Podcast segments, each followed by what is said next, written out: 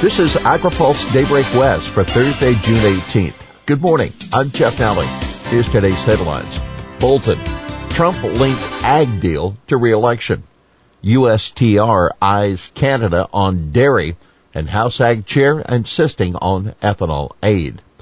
Technology may be a hurdle for saving bees.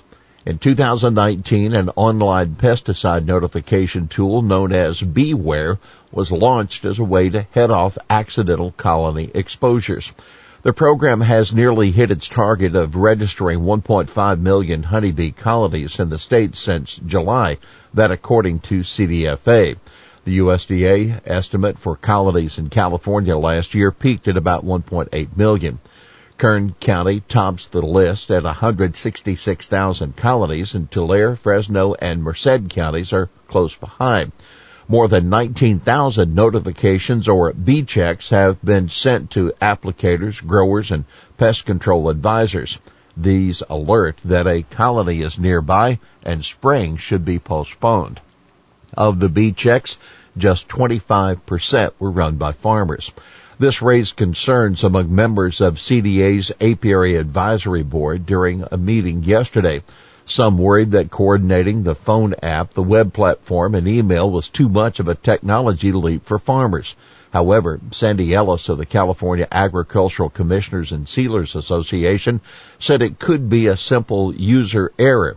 I fear that some growers and applicators may think that it's automated. It's not, she said, explaining that users must sign up to be notified. The coalition is looking into an update to allow it to better track the metrics based on pesticide use reports.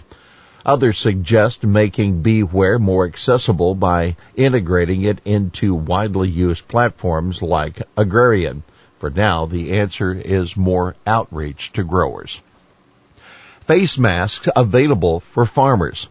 County Ag Commissioners now have about 500,000 surgical masks to be distributed at no cost. Trade groups are urging growers to contact the offices and schedule pickup. The masks are a result of a partnership with CDFA.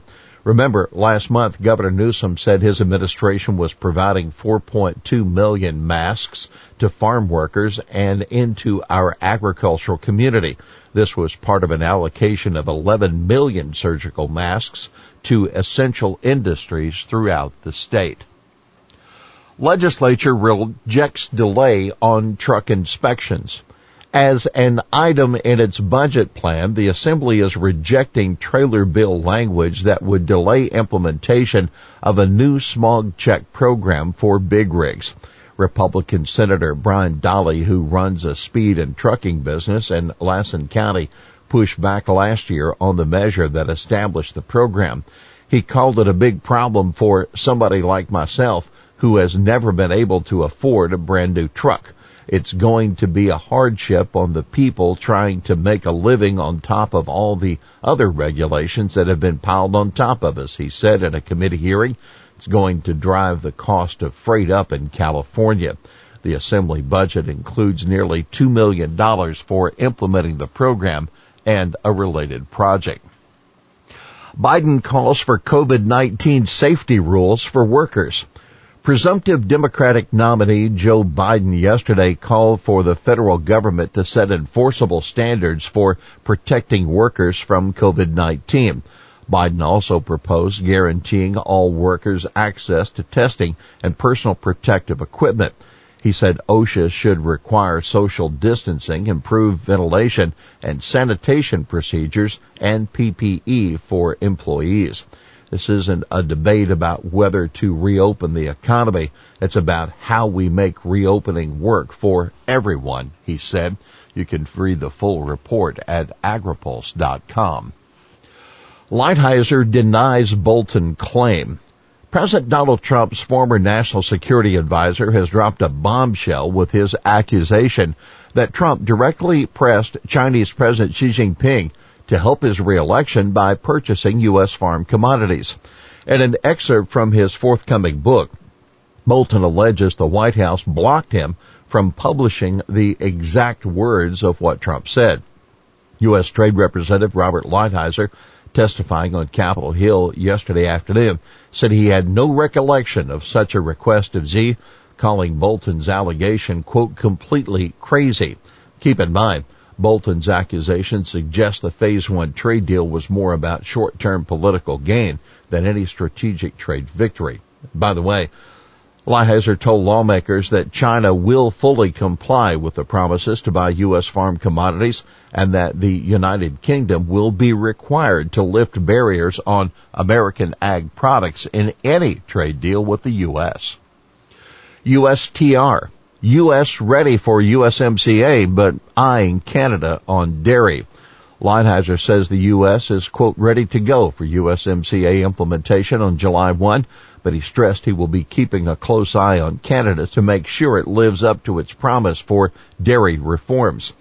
Canada agreed in the deal to eliminate its Class 7 dairy pricing system, which U.S. producers say flooded the international market with skim milk powder. But Lighthizer said he's leery. If there's any shading of the benefits of American farmers, we're going to bring a case against them, Lighthizer said. But According to the National Milk Producers Federation and the U.S. Dairy Export Council, Canada is already dissing the U.S. by allocating new tariff rate quotas that discourage high value U.S. imports.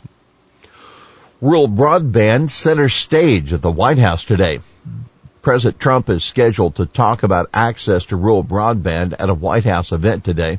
The meeting comes as Bloomberg first reported on Monday that the administration is working on a $1 trillion infrastructure plan, which includes funding for rural broadband and 5G wireless infrastructure. EPA names 33 ag advisors. 33 people have been appointed to EPA's Farm, Ranch, and Rural Communities Committee a federal advisory panel that provides independent policy advice, information, and recommendations to EPA Administrator Andrew Wheeler. Members come from academia, farm groups, food and ag companies, state, local, and tribal governments, and non-government organizations. For California, Amy Wolfe of AgSafe and Jeanette Lombardo of the group California Food and Agribusiness Advocates were on the committee. Republican Representative Dan Newhouse of Washington praising the appointment of Michael Crowder, President-elect of the National Association of Conservation Districts and General Manager of Barker Ranch in Washington. Looking for PPP forgiveness? Easy applications out. The Small Business Administration has released a revised application for forgiveness of Paycheck Protection Program loans as well as a new easy application that could be relevant to some agriculture borrowers. Borrowers who can use the easy version include those who are self-employed and have no workers. Others also can use the form if they didn't reduce wages of their employees by more than 25% and didn't reduce the number of hours of their employees. Here's today's He Said It. There's no smoking gun to tell us how products are contaminated. That's Scott Horsfall, CEO of the California Leafy Greens Marketing Agreement, describing the results of an FDA investigation into E. coli outbreak on romaine lettuce last year and updates on food safety standards. Well, that's Daybreak West for this Thursday, June 18th, brought to you by FMC.